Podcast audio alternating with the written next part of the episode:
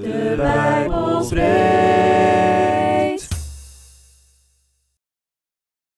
De komende twee avonden zullen we het onderwerp gebedsgenezing behandelen. Als eerste hebben we een kring waarin we theoretisch willen ingaan op dit onderwerp. En de week daarna een GA waar we praktische invulling willen hebben. We lezen Jacobus 5, vers 13 tot 16. Als een van u het moeilijk heeft, laat hij bidden. Is hij vrolijk, laat hij een loflied zingen. Laat iemand die ziek is, de oudste van de gemeente, bij zich roepen. Laat ze voor hem bidden en hem met olie zalven in de naam van de Heer. Het gelovige gebed zal de zieke redden, en de Heer zal hem laten opstaan. Wanneer hij gezondigd heeft, zal het hem vergeven worden. Beken elkaar uw zonde en bid voor elkaar, dan zult u genezen. Want het gebed van een rechtvaardige is een krachtige en mist zijn uitwerking niet. We lezen Marcus 16, vers 15 tot 18. En hij zei tegen hen: Trek heel de wereld rond en maak aan ieder schepsel het goede nieuws bekend. Wie gelooft en gedoopt is, zal worden gered, maar wie niet gelooft, zal worden veroordeeld. Degenen die tot geloof zijn gekomen, zullen herkenbaar zijn aan de volgende tekenen. In mijn naam zullen ze demonen uitdrijven, ze zullen spreken in onbekende talen. Met hun handen zullen ze slangen oppakken en als ze een dodelijk gif drinken, zal dat hun niet deren. En ze zullen zieken weer gezond maken door hun de handen op te leggen. Uit deze twee uitspraken van Jacobus en Jezus kunnen we duidelijk het volgende halen. Het gelovige gebed zal de zieke redden. En deze genezing is zelfs een teken waarin de gelovigen herkend zullen worden. Het is dus niet alleen Jezus die mensen geneest in de Bijbel, ook zijn volgelingen doen dat verschillende keren. Als wij als moderne christenen nog steeds volgelingen van Jezus zijn, worden wij dan niet ook opgeroepen om mensen te genezen via een gelovig gebed? We lezen 1 Korinthe 12, vers 1 tot 11. Broeders en zusters, over de gave van de geest wil ik u het volgende zeggen. Zoals u weet, was u in de tijd dat u nog heidende was, volledig in de ban van goden, die taal nog teken geven. Daarom zeg ik u nadrukkelijk: niemand kan ooit door toedoen van de geest van God zeggen: Vervloekt is Jezus. En niemand kan ooit zeggen: Jezus is de Heer, behalve door het toedoen van de Heilige Geest. Er zijn verschillende gaven, maar er is één Geest. Er zijn verschillende dienende taken, maar er is één Heer. Er zijn verschillende uitingen van bijzondere kracht, maar het is één God die ze allemaal en bij iedereen teweeg brengt. In iedereen is de geest zichtbaar aan het werk, ten bate van de gemeente. Aan de een wordt door de geest het verkondigen van wijsheid geschonken, aan de ander door diezelfde geest het overdragen van kennis. De een ontvangt van de geest een groot geloof, de ander de gave om te genezen. En weer andere de kracht om wonderen te verrichten te profiteren, om te onderscheiden wat wel en wat niet van de geest afkomstig is, om in klanktaal te spreken of om uit te leggen wat daar de betekenis van is. Al deze gaven worden geschonken door één en dezelfde geest, die ze aan iedereen afzonderlijk toebedeelt zoals hij wil. In dit gedeelte wordt de gave van genezing genoemd als een van de gaven van de geest. Alle lichaamsdelen van het lichaam van Christus hebben een andere functie in zijn gemeente, waar genezing er één van is. De vraag alleen is hoe spaarzaam deze gave dan is uitgedeeld. We lezen Lucas 10, vers 1 tot 11. Daarna stelde de Heer 72 anderen aan, die hij twee aan twee voor zich uitzond naar iedere stad en plaats waar hij van plan was heen te gaan. Hij zei tegen hen: De oogst is groot, maar arbeiders zijn er weinig. Dus vraagt de eigenaar van de oogst of hij arbeiders wil sturen om de oogst binnen te halen. Ga op weg en bedenk wel: ik zend jullie als lammeren onder de wolven. Neem geen geldbundel, geen reistas en geen sandalen mee. En groet onderweg niemand. Als jullie een huis binnengaan, zeg dan eerst: Vrede voor dit huis.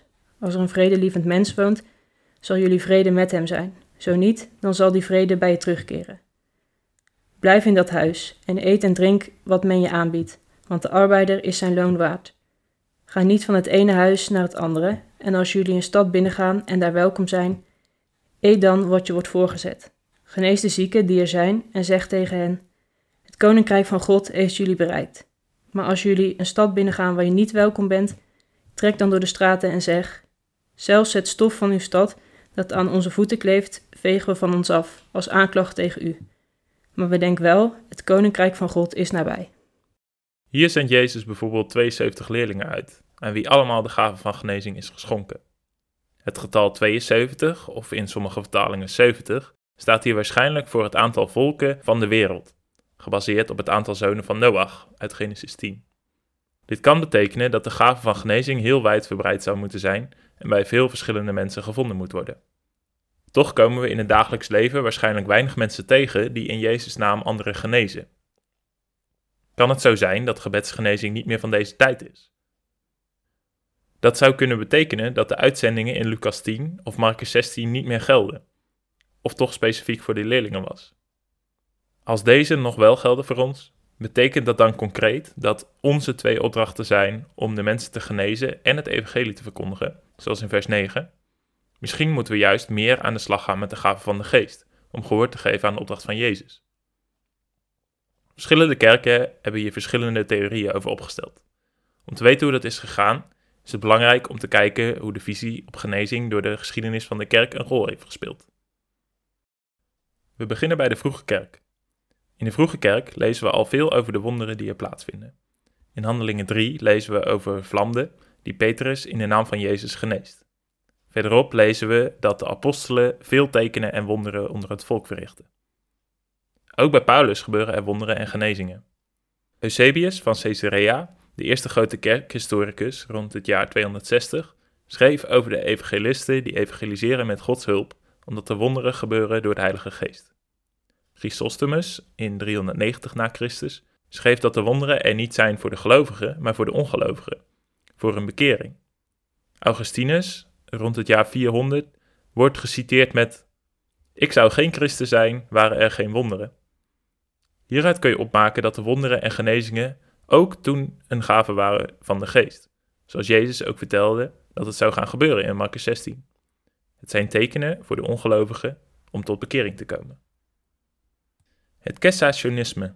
Het Cessationisme is een theorie opgesteld onder andere door Johannes Calvijn tijdens de Reformatie.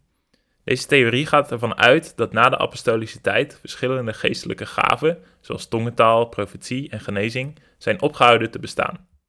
In de reformatorische traditie is dit een veelgebruikte theorie. Niemand heeft meer de gave van de geest ontvangen, denken zij, en daarom kunnen ze voor een zieke wel bidden of God hem wil genezen, maar niet meer zelf die genezing uitspreken. De Bijbelse argumenten hiervoor zijn redelijk mager. Paulus spreekt in 1 Korinthe 13 over de liefde die eeuwig blijft bestaan, waar tongen en profetie eindig zijn. Het is natuurlijk wel iets dat na de tijd van handelingen plaatsvindt, dus wat dat betreft is het aannemelijk dat er weinig teksten over zijn. Het continuationisme is de theologische reactie op het cessationisme, die ervan uitgaat dat de wonderen en geestelijke gaven nog steeds bestaan en daarom gepraktiseerd moeten worden. Continuationisten nemen de opdrachten om genezing te brengen in de Bijbel letterlijk.